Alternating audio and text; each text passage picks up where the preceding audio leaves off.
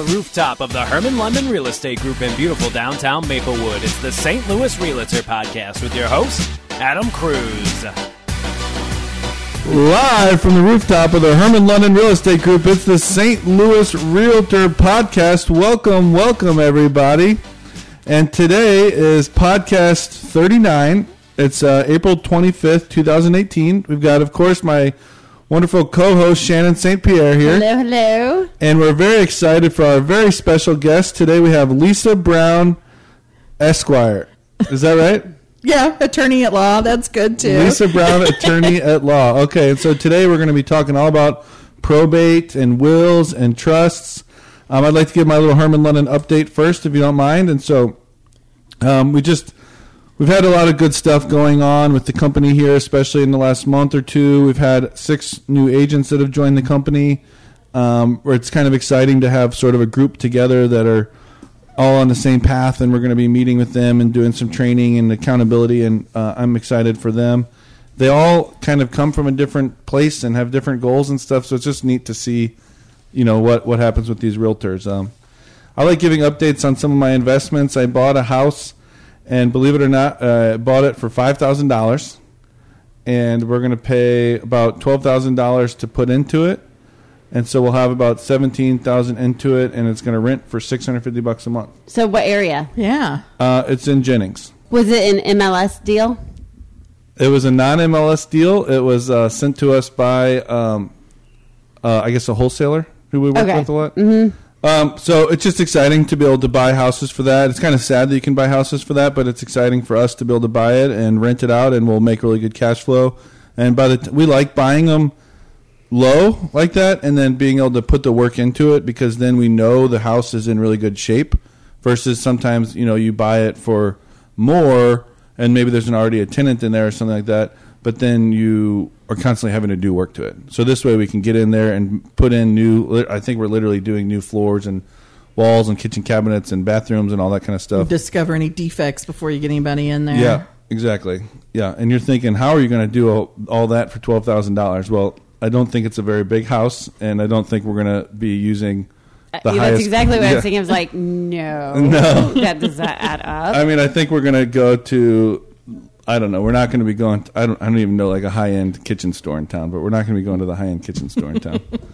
um, Shannon, I like to give a little update. I know you got a new buyer looking on the hill yes. last night. So, are, is, are you needing someone to sell? You need a seller on the hill, right?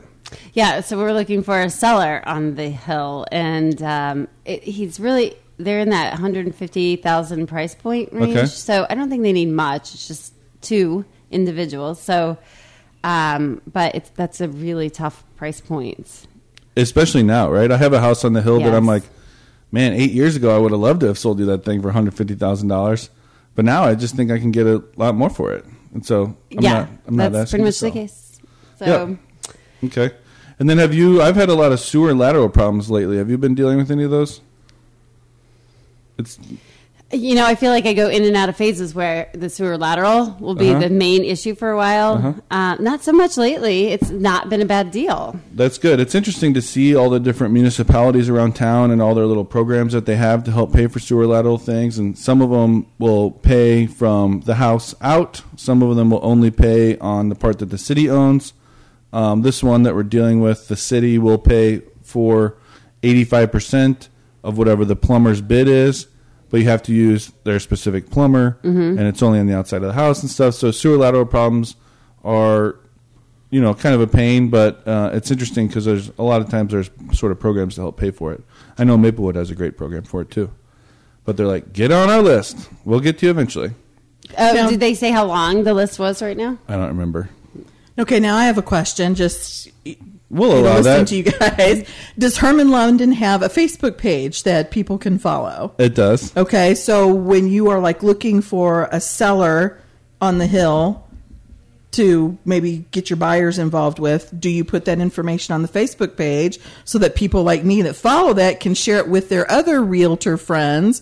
And yes, Adam, I'm sorry, I have other realtor friends, um, so that they might perhaps reach out to clients they know are looking in that area. That's such a good question. It's funny. It's funny to think about that because Shannon and I. I don't know what Shannon's thought was, but I'm like, ah, no one's gonna like. It's just there's so much noise out there to us because I follow all these realtors on Facebook and everything, and all I see on my Facebook is people going, "Need a seller, need a buyer, need a this, need a that." I'm like, there's so much noise that I feel like it's just polluted.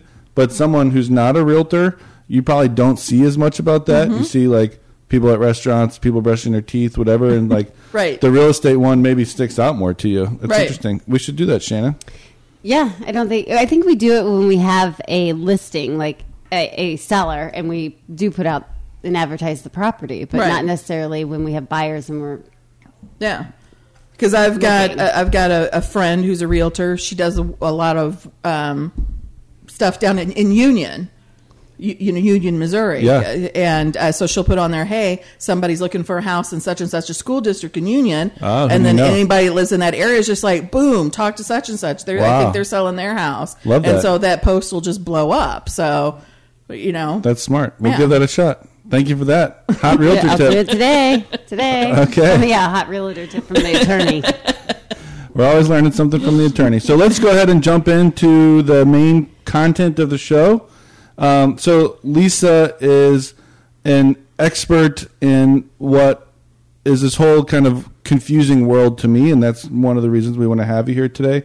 I, in interest of full disclosure, I did hire Lisa to do a will for me and a trust for me, and is all that part of the thing where um, the like medical power of attorney or whatever? Uh, your powers of attorney are separate from like your will and your trust. Okay, so I did a bunch of that stuff because I knew I needed to. Called Lisa and said, "Give me the gold package or whatever. I just want it all, right?" And so I just wanted to disclose that. But I think we should start off today's show by like any legal document. They always seem to start off at the very beginning with definitions. Okay, so if you don't mind, can I ask you to define probate, to define wills, and define trusts? Sure. Sure. Uh, first of all, I cannot say that I am an expert, but Oh, this I'm is sorry. my main area of practice is wills and trusts and Can probate. Can I say you're an expert? If that is your opinion, That is my opinion. because you were satisfied with the work I did for you. Wow, my look opinion. at that talk already. Okay. okay, good. so, um, a, a good definition for probate is it is the process of transferring legal title from a decedent who died, a person who died owning assets in their name alone, um, that didn't automatically transfer via like a, a beneficiary designation, for example, to somebody else. So you need probate to be able to transfer that property to that person's heirs at law, which is blood relatives, um, or or spouse, um, or the person's named in their will. And heirs and people named in the will don't necessarily have to be the same people. Okay, so I think we need a whole nother list of things we need to find there. But if you don't mind, Shannon, can you try to say like that back in like layman's terms what probate is to you? So, the way that I think I understand probate is, I think of probate court and a judge uh, determining what a will is supposed supposedly saying, or and or if there's no will, then div- dividing assets among who's ever going to show up or the heirs.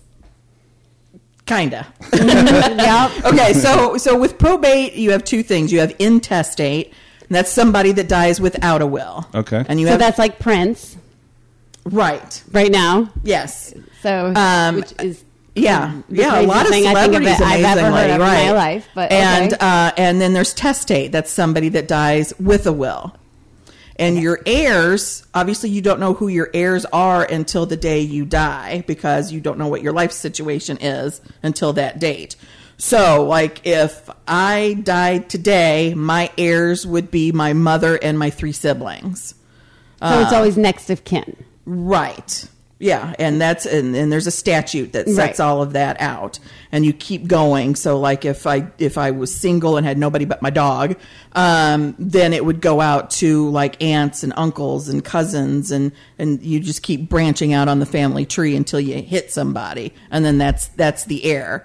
Um, a legatee or a devisee or beneficiary for our purposes is the person that is named in the will to inherit that person's property. Okay. Okay. And they don't, and like I said, an heir and a legatee don't necessarily have to be the same person. So many questions, but let's just get to our definitions here. What is a will? A will is a legal document uh, that you create that you nominate who your executor, or in the state of Missouri, they call it a personal representative. And that's the person who will administer your assets, um, sign all the documents to get the probate process started, make sure all the assets are then distributed to the people named in the will or, or to the heirs, depending on the situation. Um, and, and then, of course, it names who the beneficiaries are going to be. Now, a common misconception a will does not avoid probate. Okay. Okay. So, like I said, the will is just the document where you are definitively stating who you trust to handle that stuff and where you want your assets to go when you die. It still has to go to probate, but maybe probate will be a lot easier because there was a will. Right, right, because then you don't necessarily have the fighting between the family members. Who go, no, no, I need to do this. I know what I'm doing, or and I don't trust you, and, and that kind of stuff. So, um, it- you know, a- added paperwork to to get the probate process started. So, by having a will in place, you can avoid a, a lot of that. So people always think of I, I think people always think of their will as saying who gets what. Yeah. Right? Like my brother gets my car or whatever. But the other important aspect of it you're saying is not only who gets what, but who gets to be responsible for everything. Correct. Okay. So then, in that will, though, you're naming someone to carry out. Right. But why? So why does it have to go to probate? If you've named what you want to happen to your assets in the will, and an exec and named an Because- executor to carry it out. Because unless you take additional steps, you are you still are owning that asset in your name alone. So after you die, the like say your bank account, okay, and so that bank is just like okay, they've died. We have no further direction on what to do with the balance of this bank account. They won't just look at a will, they want to look at something from the court. Well, Something legal. Right. They need they need something. So if so, if you haven't put uh, a payable on death designation (POD) or transfer on death (TOD) designation on that account, the bank is just like, okay, the account's closed. That that, that balance is going to sit here, uh, you know, until we get some sort of court order telling us what to do with it. And after so long, they turn it over to the state as an unclaimed asset. So that's why you see all these commercials about, you know, call the state, you might have money, that kind of stuff. So, So this it seems like this show is really all about death today, but I guess Mm-hmm. I guess it's also uh, a lot of times it's going to be about taxes, right? And I think that's where the next topic or the next definition we want from you is the definition of trusts. okay. That's a, a lot of times about death, but is that a lot of times used for taxes too? It can be. Um, the main reason to have a trust is to avoid probate. Because by having your assets transferred into a trust, which is a, an entity you've created um, that can hold all of your assets, you know, stocks, bonds, bank accounts, real estate, cars, everything. Uh, you can make it the beneficiary for your life insurance. By having all of your assets in that trust, then the bank knows, okay, hey, the, the, this asset's going to go into this trust now. Uh, you know, we, we don't have anything to do with it. So a trust is kind of like a fancy word for basically a company. It's a kind of like a corporation, but just one person owns it, or what's the definition? Well, a trust is set up by the asset owner, who, who is called the grantor. So the grantor will set up the trust, and then they, and then the trust document will state, you know, what all your powers are as trust. The, the grantor can also be the trustee, so you continue to just manage the assets like you manage them on your own now While you're Uh, alive. Right, while you're alive, and they are in the trust, and then the trust document states out, sets out your powers as trustee. So, what you have the authority to do with those assets now that they're in the trust. And, um, you know, you can make them as broad or as specific as, as you need to. And then, of course, there's statutory things that need to be followed as well but uh, and then the trust document will state then who the ultimate beneficiaries are so once the grantor passes away then the trust document states, okay, everything's to be divided up between all my kids, or it's all going to charity, or, or, Mm-hmm. or you know whatever you want. So a trust is kind of like a will, but a trust n- never dies, right? Well, until the purpose of the trust is taken care of, and then it would terminate. Okay, okay. Clear as mud. Pretty much. Let's keep moving along. Well, the thing, uh, the thing that I think about all this stuff is so interesting is you need to know a little bit about it, right? You need to do it, right? You got to Right. have these things, but that's why you call Lisa. That's why I called Lisa. At least I'm Right. like, I know enough to know I want this stuff, and I don't know exactly why or what it's going to do, and that's why I call you now with questions like, "Wait, should I put this in my trust or whatever?" And you're like, "No, Adam, you should do it this way or whatever." But um, okay, so we've started with our definitions, and thank you for that. I know that I've got a list of questions. I'm sure Shannon does too. Do we want to jump into our questions first, or do we want to talk about interesting stuff like Prince? Wha- yeah. So, oh gosh. Just yeah. let's talk so about I mean, but I quick. think What's that that is him? very interesting because I cannot believe that he didn't even have a, a will. Mm-hmm. So he passes away, and now everything sits in probate. I mean, he and while he is on the grand scale, and we have nothing in comparison. It's interesting to watch, and I think that that's what brings these conversations to the table. Is when something like this happens and it's in the public eye, is why do you need a will? But most people think, eh, why do I need a will? I only have a house. I only have a couple cars. Lisa, Right. do you think people like Prince didn't have a will because he didn't have any smart people advising him, or do you think he didn't want to have to like outline who he was giving stuff to when he died, or do you think he just didn't think he was going to die anytime soon? I, I think uh, C is the most P- People just don't think people. they're going to die People, anytime well, or or it's just one of those. You know, I'm just going to stick my head in the sand. I don't want to deal with it. Don't wanna face their yeah, own yeah, mortality. Yeah. You don't want to face your own mortality. It upsets me. Mm-hmm. Or uh, people that have small children, where I have to have that uneasy conversation with them about what if something happens to the two of you. You know, we kind of need to name a guardian, or you know, you want that trust in place to hold your assets so that your minor children have somebody you trust managing your assets for their benefit. That type of thing, and they don't want to think about, They oh my God, you. my, my my kids aren't going to have parents. They don't. Yeah, they're like, "How dare you? Well, right, dare you they- say that?" that- in a upsets way, people. I think there's nothing worse than ta- talking about your own mortality than talking about what happens to my kids if we both Exactly. pass. Like that is worse than. Right. I mean, that's probably one of the scariest thoughts as a parent. Mm-hmm. But also, people probably have trouble going to their parents and saying, "Dad, do you have a will? Dad, do you have trust or whatever, or mom or whatever?" Because they don't want their parents to think you just want my money. Right. Right. Right. Yeah, that's that's a, a hard conversation to start with your parents sometimes. I have a friend who's uh, she is one of four sisters. Her father died a little over eleven years ago, and it was about two or three months ago they finally got everything finalized. Was the mother not alive? the mother was it was a divorce and Okay. stuff like that way before the father died that was like way all done with and so 11 years went on and uh, now the sisters are not friends anymore and they don't like each other anymore and they finally got their money but all you know like 11 years and it, it really the because he didn't have a will i think it broke up their sisterhood or whatever which is probably his worst nightmare you know Th- that can be it sometimes. Uh, I mean, even when there is a plan in place, that can still create a family divide because you have the person that you know then takes over to manage stuff, and they're like, "I have all the power. You can't tell me what to do. I'll do things in my own sweet time." Mm-hmm. And no, that's not how it's supposed to be.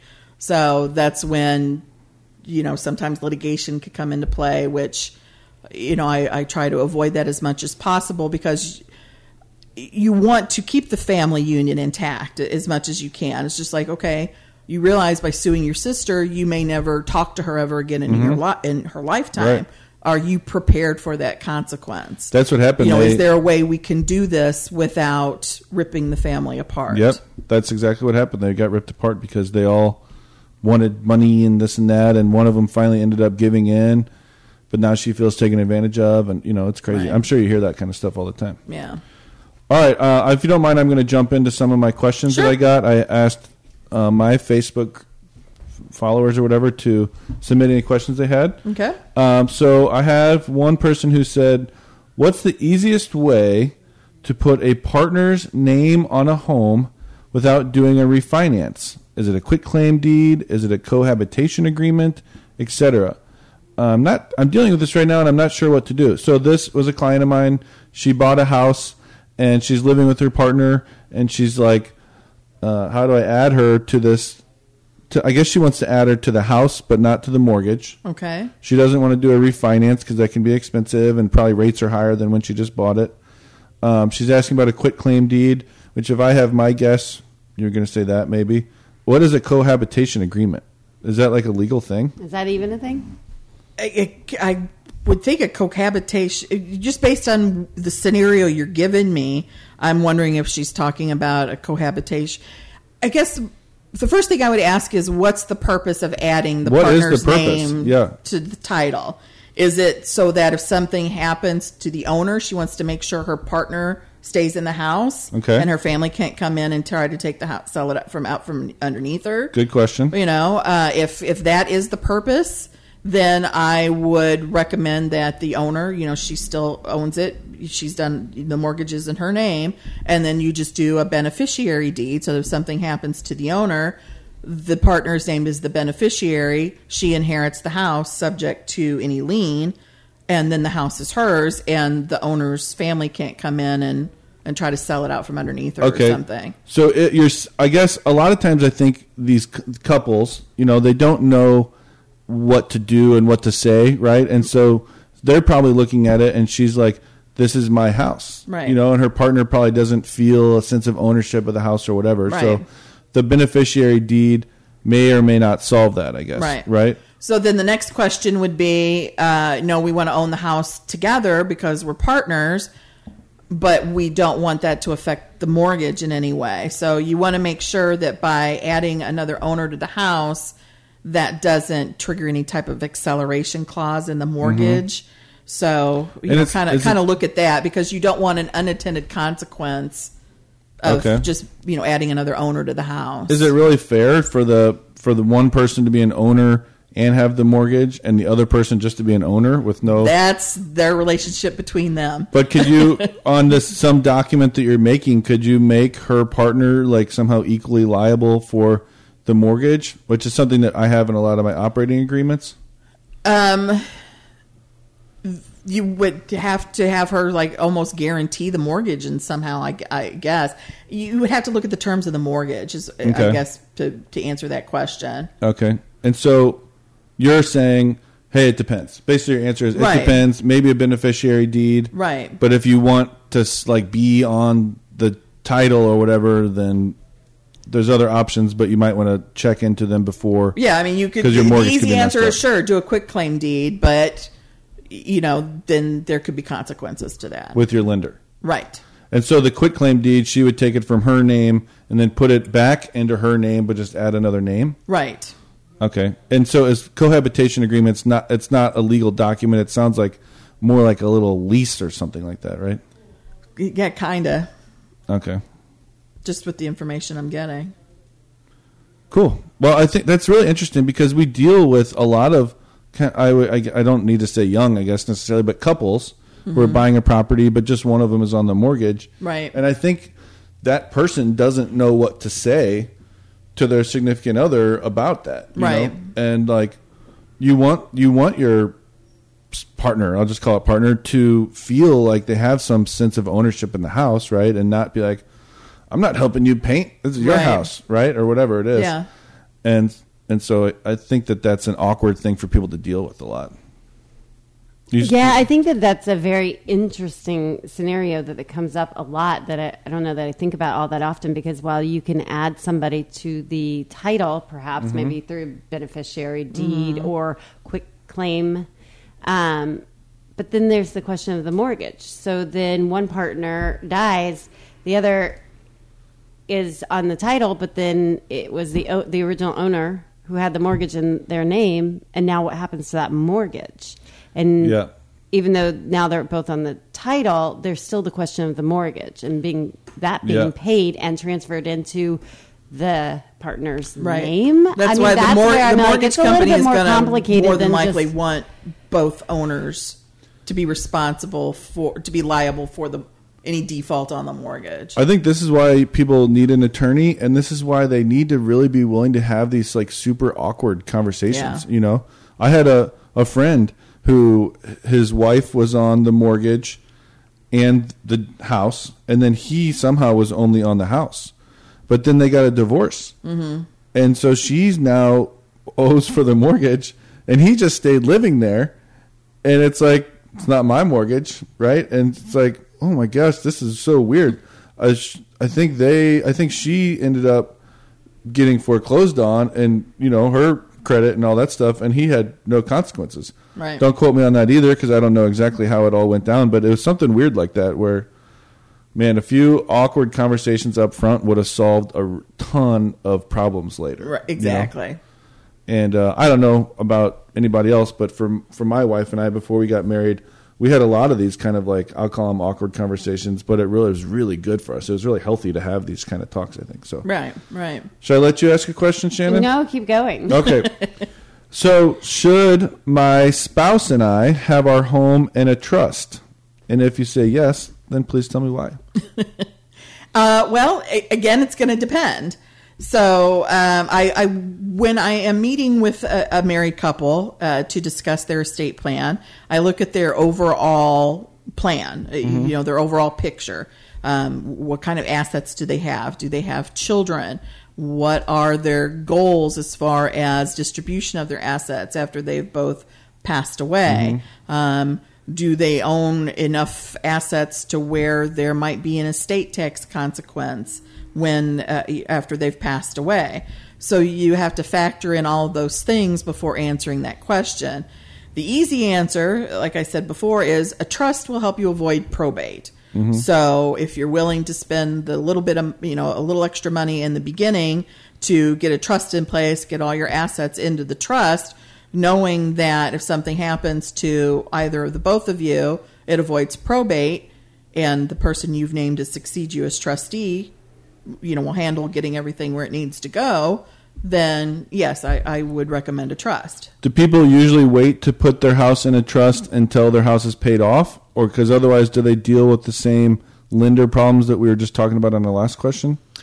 Uh, no, you can in this type of situation. And um, in, in my understanding is that uh, lenders have become more aware of trusts, and that they aren't you aren't quit claiming your trust to like a third party that isn't going to be liable under the mortgage.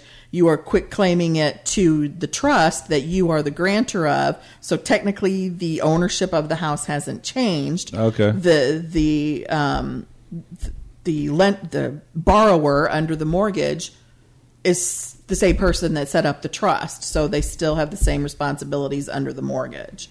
So just by quit claiming your home into the trust that you own, it shouldn't trigger any type of acceleration clause. So, would that have been a good solution for person in question number one, or would they not? Would the bank not her bank not like that there was another person on the trust No, the the person that owns the house could have could set up a trust. with both of them on it? Yeah, with both of them on it, and then the owner is just transferring, is contributing the house to the the trust asset, trust estate is what we'll call it. Um, and then they are both, you know, beneficiaries under the trust, so that if the owner of the house dies and still is the only borrower on the mortgage, the trust owns the house. So, yeah, I mean, you the, mortgage company s- could still come back and say, okay, well, yeah, the grantor who was also our borrower died, and the house is in your trust. We still need somebody responsible for And then- paying us our, our mortgage. And they'd want to do a refinance of some sort, probably. well, right? yeah, they might want the house. They want might want the mortgage retitled in the name of the trust or something, so that that remaining grantor is now responsible for the mortgage. So again, it depends on on your lender and the terms of your mortgage. It seems like in that first question that you have that the only uh, the best possible, depending on some of the questions you had asked earlier, is putting it in the trust. But then it doesn't matter if you have a quick claim deed or a beneficiary deed or a trust. If you don't have that life insurance policy or some money somewhere to pay off that mortgage, that partner is still kind of in a jam. Yeah, the mortgage company is going to be looking for somebody to pay off the mortgage. Pay it off, not just keep paying. Yeah, Well, well, a or keep payoff. paying it. You know, I mean, you because you don't want the mortgage to be defaulted on. I like that. That the you know your first answer was kind of like, what's their why? Like, what's their motive? Yeah. Right, and that's gonna, I guess, drive a lot of this. Exactly. All right. So, um, well, I, I sort of have the same question twice, and uh, basically, how can I gift money to my kids and not have it be a taxable event? And then, before you answer that, let me just read the other one too, which is kind of, well, I guess let's just keep it simple. How can I gift money to my kids and not have it be a taxable event? Okay. Um, any type of gift, lifetime gift to your children or, or anybody for that matter. Um, currently, uh, in 2018, there is an annual um, gift credit, which is $15,000 per person per gift. So that means, Adam, you could be very generous and decide to give sh- us each $15,000 and that will not create a taxable event. I'm sorry. Did you say per person per gift? Did you mean per person per year? No, per per person per gift per year. Yes. Okay, So the- yeah, so it's kind of the trifecta. So, and the, as a married couple, you and your wife could give me thirty thousand dollars in a year, Um, Okay. and, and again, there would be no tax. I like the smile you get on your face Yeah. when you say that. Now, that. is it is it's no tax to you and me who receive the money? no tax to anybody. But do they get to deduct that from the taxes? So if you make a hundred thousand, you gift fifteen thousand. Is now your actual income um, eighty five? No, because that wasn't a charitable gift. Okay. So I've already paid taxes on it. So yeah, now so that it's, it's, just, it's in my so- bank account, I've paid Right. taxes on it. You're just saying you're not having to pay taxes on it now that you're receiving it as income. Right. No, it's not an in, it's not income. It's a gift. Right, but you're you're not having to pay But like yeah, I'm income not paying tax a on gift it. tax on it. Right. Okay. Because it falls within that yearly credit. So I can give. The question was, how can I gift money to my kids and not have to be a taxable event? You're saying it doesn't matter that it's your kids, and the question could have really been, how can I gift money to anybody and have it not be a taxable event? And you're saying give give anybody fifteen thousand dollars per year, and right. it's not taxable. Right. Now, if the gift is more than $15,000 in a year, uh, you have what's called your lifetime gift tax exclusion, which for 2018 is $10 million indexed for inflation, which I, is somewhere in the neighborhood of, let me find that, $11,180,000. So, over your lifetime, as of this year, you can give gifts of eleven million one hundred eighty thousand dollars. So if I were to pass away this year, the IRS would look at all the gifts I've given over my lifetime to see if it exceeds that. It hasn't, I promise. Every time I give fifteen thousand dollars, how is that recorded? That's on my well, tax the, return. the fifteen thousand dollars doesn't go against that lifetime exclusion, so that doesn't Oh. create the need to file a gift tax return. So anytime you go over that fifteen thousand dollars in a year, you want to file a gift tax return showing, okay, not o- I gave twenty thousand dollars to this child. Well, the first fifteen thousand goes to my annual, so I'm only filing that five mm-hmm. against my lifetime exclusion. So you want to get that gift tax return going, which will get that statute of limitations going on that gift tax return filing. So Okay. that after X number of years goes, the IRS can't go back and say, "Hey, wait a minute, you know, we forgot to tax you on that." And you're like, "Well, no, uh, it's it's all good." So, So the person good, receiving it, like, so the person receiving the gift, do they claim it on still yet on the ta- their taxes as a gift? They don't even No, have to report it no, anywhere. They no. just go and put it in some If it's under random 15. account. Right, right. And, uh, well, e no, even the person receiving the gift, they don't have the reporting responsibility. It's the person making the gift. That's so so if you give me twenty thousand dollars this year, you're going to file a gift tax return on that five dollars, showing And you got to file nothing. I got to file nothing. And then, but if he does fifteen thousand, does he have to file any kind of gift?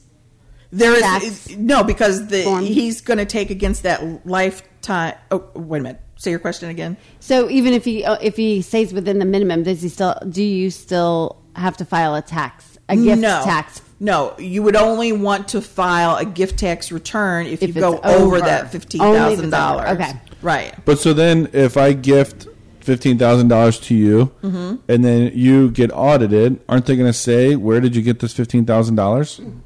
I'll say it's a gift, and they will.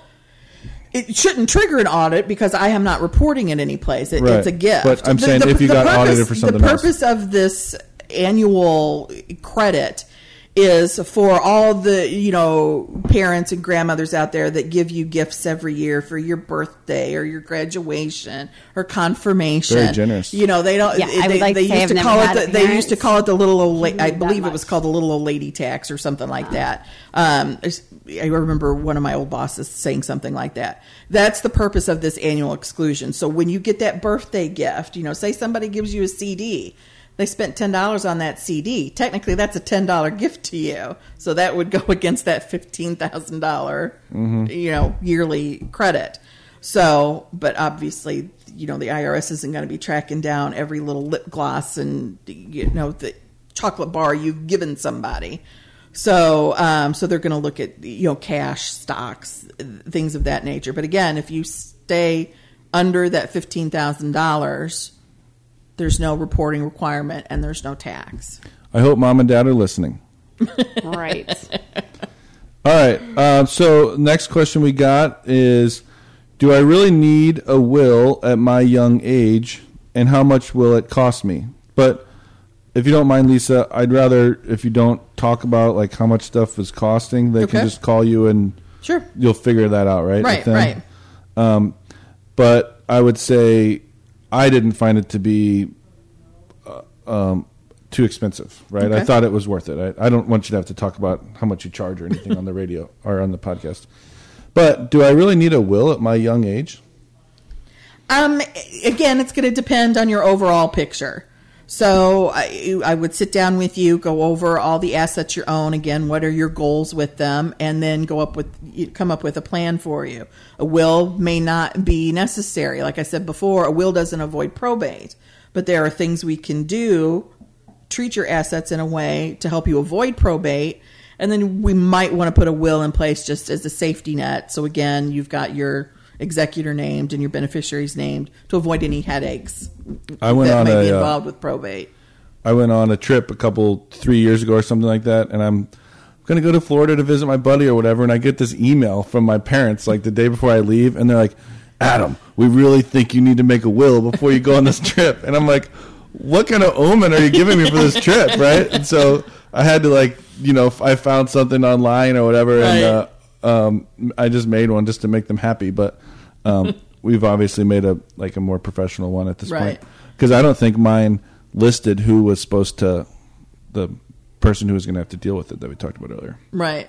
So so let's say we've got a, a single person, you know, pretty you know good income. They they might own a house, have maybe an investment account. I won't name any houses.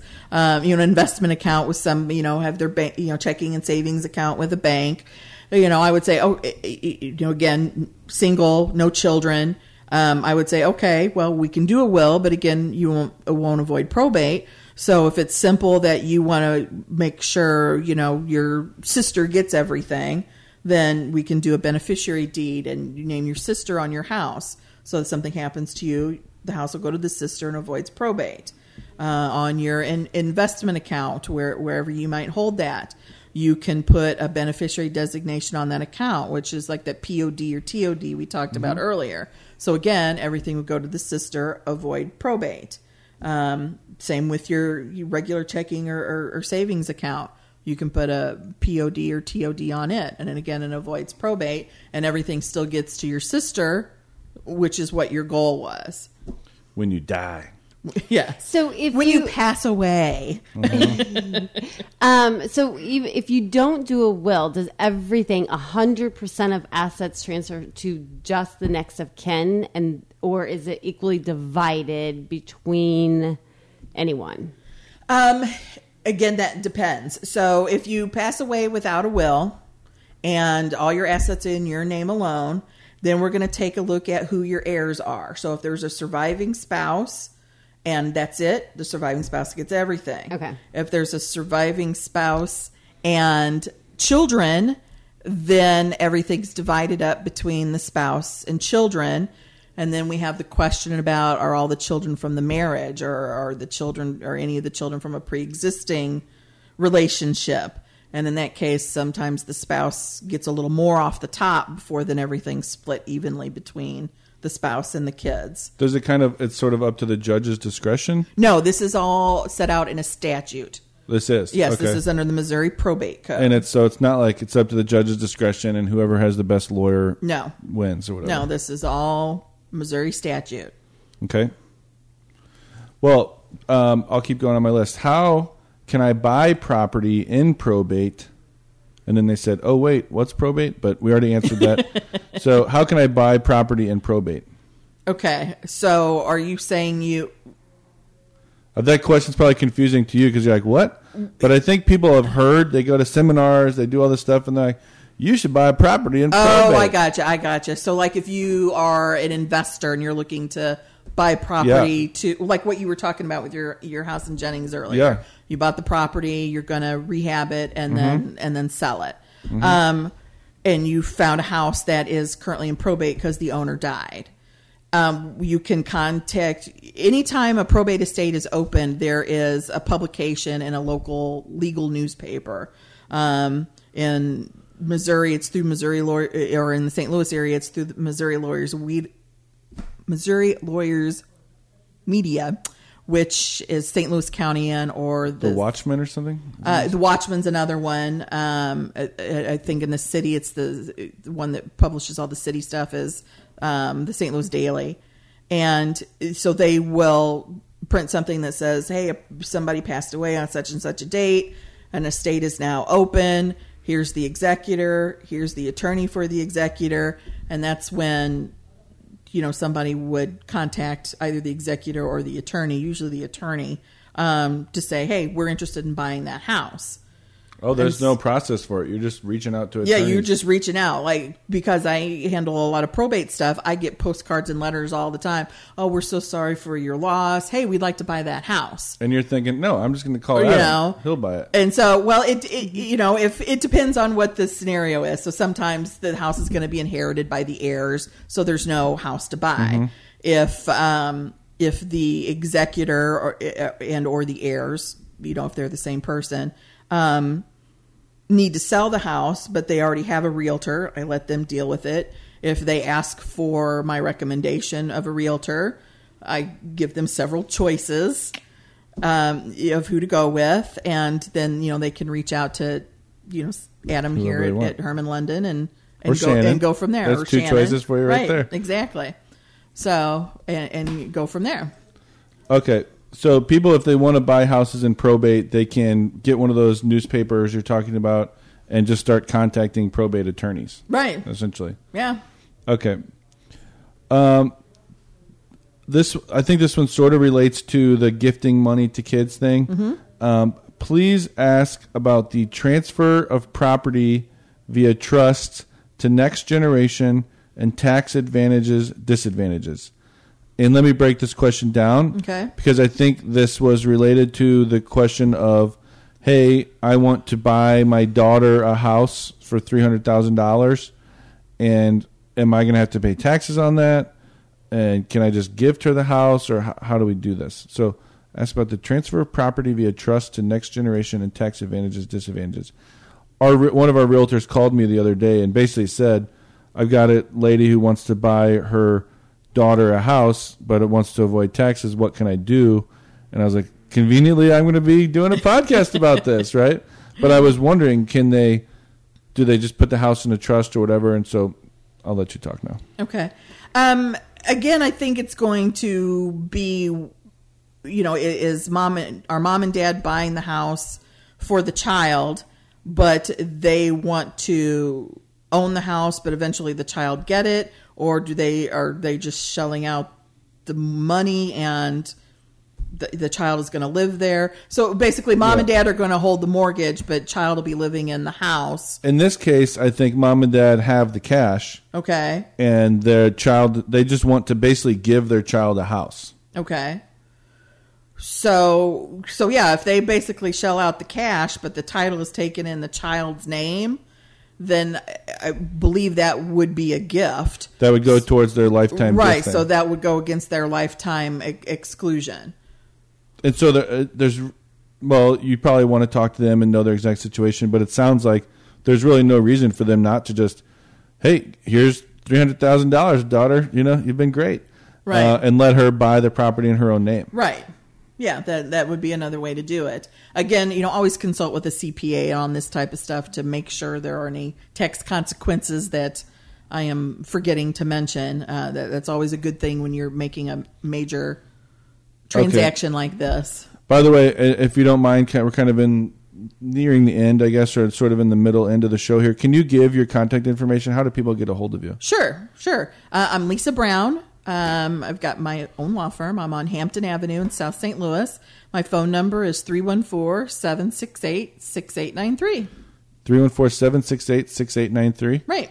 And you were giving us trouble about our Facebook earlier. Do you have a Facebook or not? I do have a Facebook for my law firm. Okay. It's the Law Office of Lisa D. Brown. Lisa D. Brown. Yes. Okay. So, um, I want to ask. I guess I'd like to give little examples. You you mentioned earlier about how things go to the next of kin and all that kind of stuff. Sure. Are you a Breaking Bad fan? Uh, no, I have not watched that show. No, Shannon. Oh my gosh, yes. Okay, so in that show, they wanted to give uh, what was Skyler's boss's name? Um, I forget his name now, of course, for my example. But they wanted to Ted Beneke. They wanted to give Beneke like two hundred thousand dollars or something like that, so that he would pay these taxes, so they didn't get audited. It was this whole crazy story. But so they what they did is they had an attorney contact Ted Beneke and go, "Hey, your great aunt Martha just passed away," and he's like, "I don't know about a great aunt Martha," and they're like, "Yeah, great aunt Martha who lived in Luxembourg, or you know, she passed away, and you're next in line, right?" And so they were just trying to give him the money so he would pay this, but that's kind of how that would work, I guess. They would, if Great Aunt Martha had no will, and they would just find the next living heir, mm-hmm. heir, H E I R, heir. Right. Interesting. Yeah, yeah. If you inherit property, um, there's no tax on you inheriting property because it's not income to you, and um, you get in depending on what kind of asset it is, you get a step up in the basis on that property.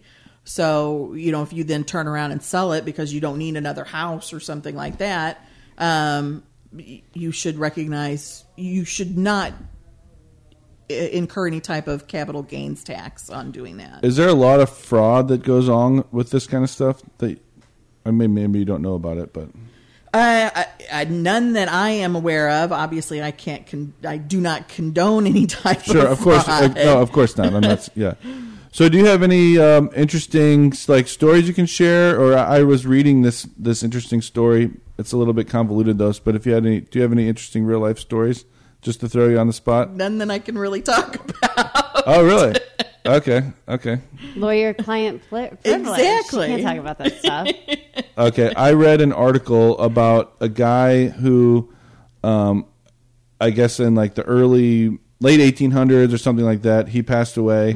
But his will said it was said something crazy, like his once his last living fifth grandkid or something like that passed away, then they would split up his, um, what do you call it, his estate. Okay. And so he had like a hundred million dollars. Okay. Which is a ton, you know, even for the eight, it's a ton of money back then. You know, what I mean, not so much now, right? But um, it was. I thought the article was super interesting because over the years, like all these people tried to challenge it, and they all wanted the money, you know. And the same type of thing. It's like, why did he do that? Well, he must have hated his family or something like that because it ended up causing all of these people to hate each other over mm-hmm. the years. You know, it's like, why won't you just So die? no one got anything. No one got anything. Uh, he was super rich, and then no one got anything. They all had to live. Well, I don't want to. They all had to make their own money their whole life, and mm-hmm. then all of a sudden, his like great great great great great So granddaughter. great grandchild of I'm sparing the details because I don't remember the exact details, but all of a mm-hmm. sudden, his sixth great grandchild or whatever was all of a sudden like, there. I think there's like five or six of them left. The the one person died, which triggered that anyone who is alive now got their portion. and so all these random people, like five or six people, just got millions and millions of dollars. oh my god, that would be awesome. I mean, we all kind of dream of that, right? Yeah. Yeah, I mean, but it's it's just it's just an interesting story, and I guess I I'm curious about why people do stuff like that. You know, is it- Oh, it could be any number of reasons, you know. Maybe they wear shoe box, you know, Kleenex boxes for shoes. what? you know, a Howard into- Hughes reference. Oh, you mean maybe they're crazy? So, to, to some, is there? I guess there's a lot of people that are thinking. Well, I think it's kind of like a Warren Buffett thing. Um, that he not, his money is not going to be passed down to his family; it's going to be donated, or Right. it's in other trusts as the for foundations. Right. It's well, yeah. Or I've heard as- like the chef Gordon Ramsay's doing the same thing. He's just like, oh no, I'm not leaving my stuff to my wife and kids. They need to earn a living. yeah. So that his not even to his wife. so I think that's what I heard. Yeah. It's probably know, like you that- don't Yeah. get. and I don't know the exact for Warren Buffett, but that is the scenario. Yeah, Is I- it's not being passed I down; think the- it's being left. right. The logic is, I came from nothing. I made something of myself. I want you Yeah. to have that And that's what he wants experience you as well. do. Well. So you know, I'm leaving this money to. I thought know, even whenever- Warren Buffett whenever. was still giving his daughter like some money. She's just not going to get like a hundred billion. And I think it may be there might be some small payout, but in the big scheme of things, considering he's worth millions and millions Right. of dollars, most of it's actually just being given away Mm-hmm. because he wants you. I mean, you have to. His mindset is to live simple. He still lives in the house that he bought in the 70s Mm-hmm. before he started to really make his money. Um, so I think it's. I think I can see a lot of people having that mindset where it's. I made this. I don't want to just hand it over. Uh, Right. You need to go make your own. uh, Lisa, if if someone is listening and they, I mean, if they don't have any of this stuff, obviously they should just call you, right? But if they know that their parents, for example, don't have any of this stuff, is there any sort of good way to bring up the conversation, or do you know, like, a it really depends on your your family dynamic. A lot of times what spurs people to come into the office is they have just experienced it within their own family. Like um you know their parents have just passed away or a sibling or a good friend just passed away and they see what somebody's family has gone through because there was no plan in place and they don't want their own children to deal with that so that is what gets them into the office That's what gets the parent in. But if if I know, and this is not true for me, but if I knew that my parents had none of this, how do I bring it up to them? Tell them a story about my friend whose parents had trouble, yeah or I can't, yeah just just like you know mom dad um i'm not trying to pry into your business. You don't have to tell me anything. But you know have you thought about what will happen to everything when you pass away? Or better yet what happens if you become disabled and you, the two of you can't take care of each other you know I, if if you don't have a power of attorney in place i'm going to have to go to court and be appointed your guardian and then i have to report to the court every year about what i'm you know how i'm treating you you know do, you- do you want that you know because then uh, you, everything you own becomes public knowledge do you want all your friends to know you know what i'm doing with your stuff so they can start it with the conversation that's kind of like, uh, you know, do you want to be uh, cremated or buried? Right? Yeah. Like if you're in a coma, do you want me to pull the plug or not? Right. And then like, oh, we should probably Right. get this all written down. Yeah. Let's call Lisa, and then while they're sort of in that conversation, they'd start talking about their wills and all that kind of stuff. exactly Okay.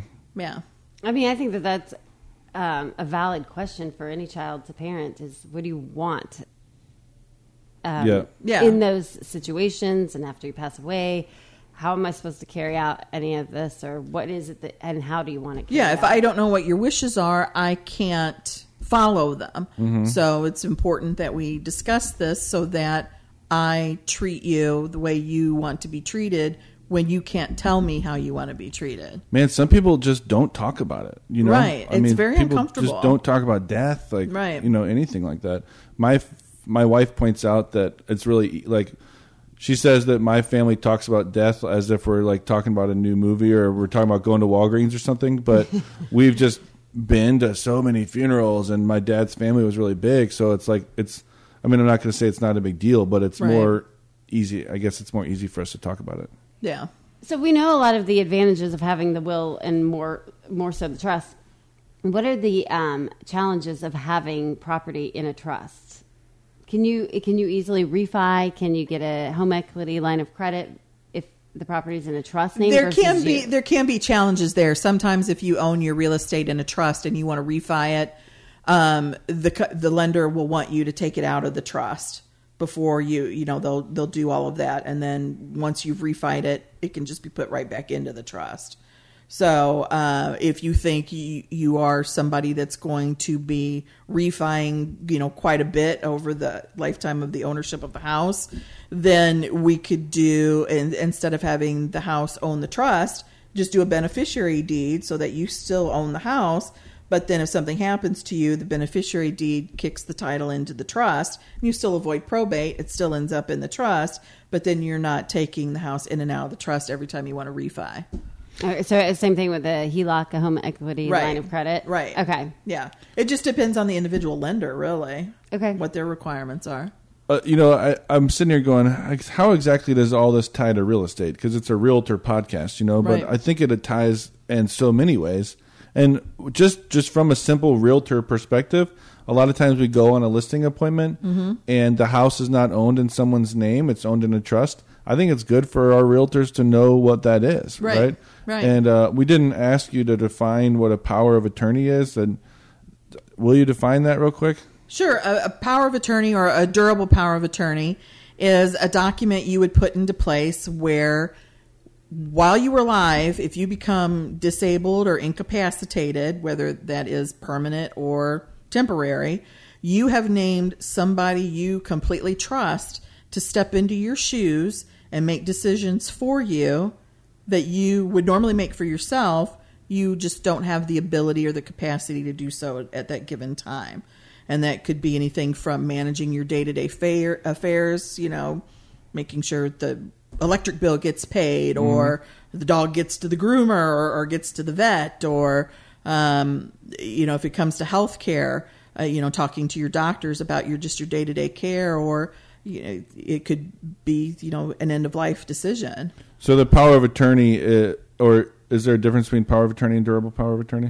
well a durable power of attorney is what you want because it survives the incapacity Okay. So, um, and so you have a power of attorney that, or durable power of attorney that would cover your financial affairs, and then you have a separate document which would be your healthcare directive. But there's still they can still be that would still be called a power of attorney or durable power of attorney that's over your healthcare directive. Right. Yeah, it's a durable power of attorney for healthcare, which includes your healthcare directive. But you could have one document. person who's a durable power of attorney over your finances and a different person who's durable power of attorney over your healthcare. Sure.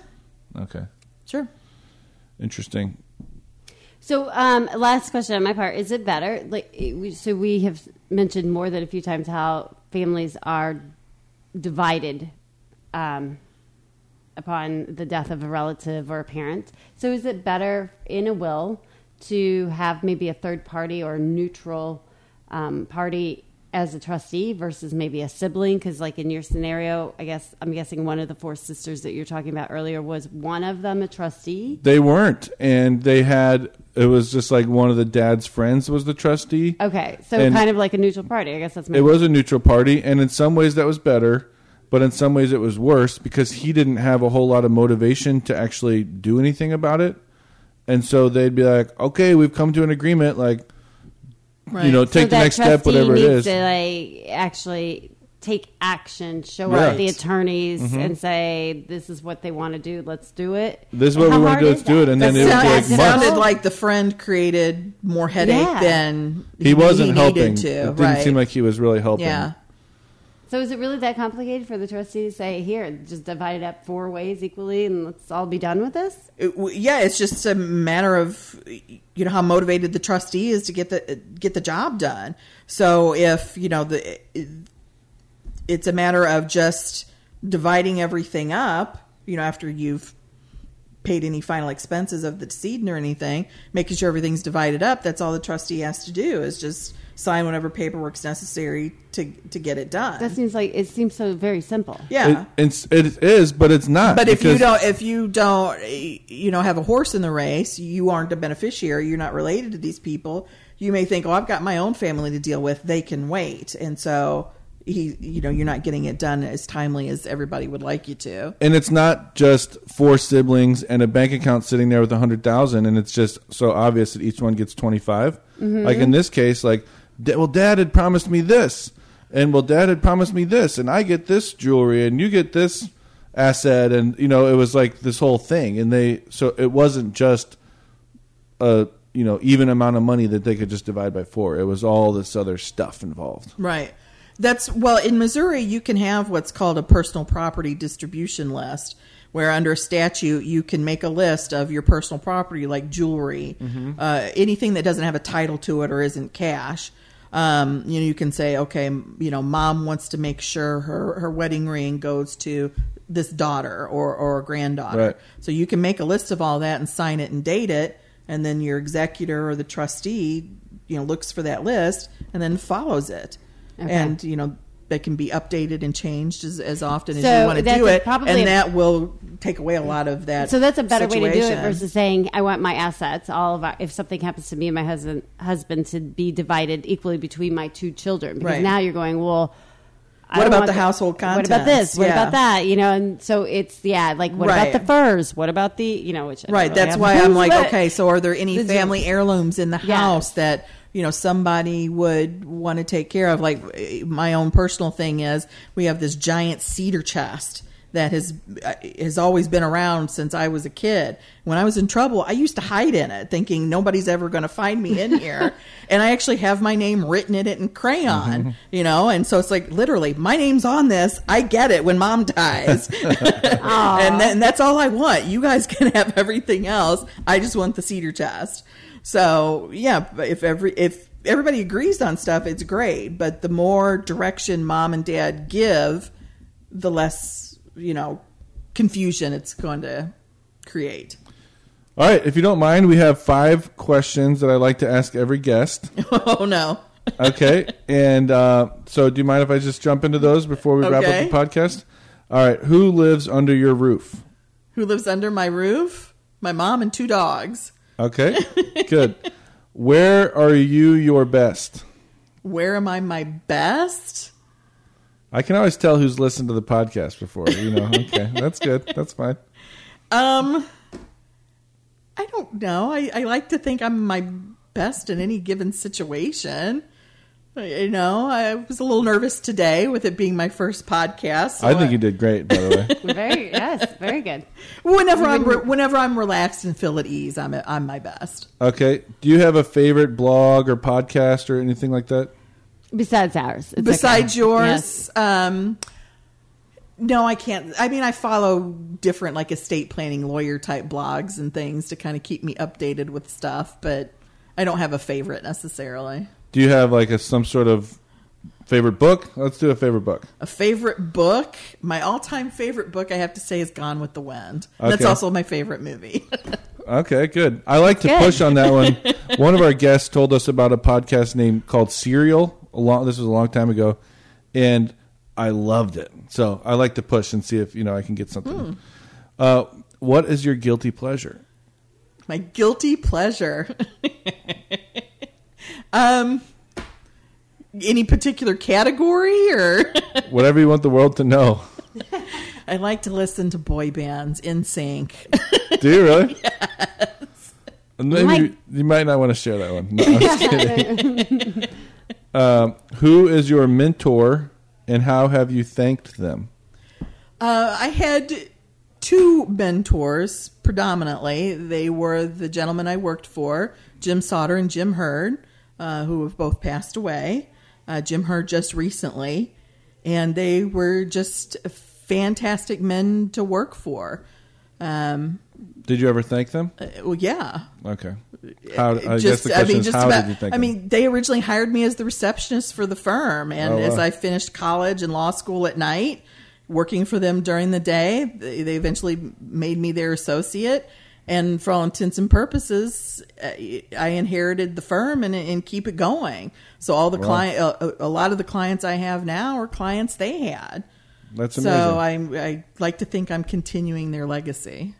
All right. So Lisa D Brown, if you're finding you on Facebook, Right. Can we have your phone number again? 314 768 6893. And then I noticed you didn't give out your email for all the millennials listening who don't want to talk on the phone.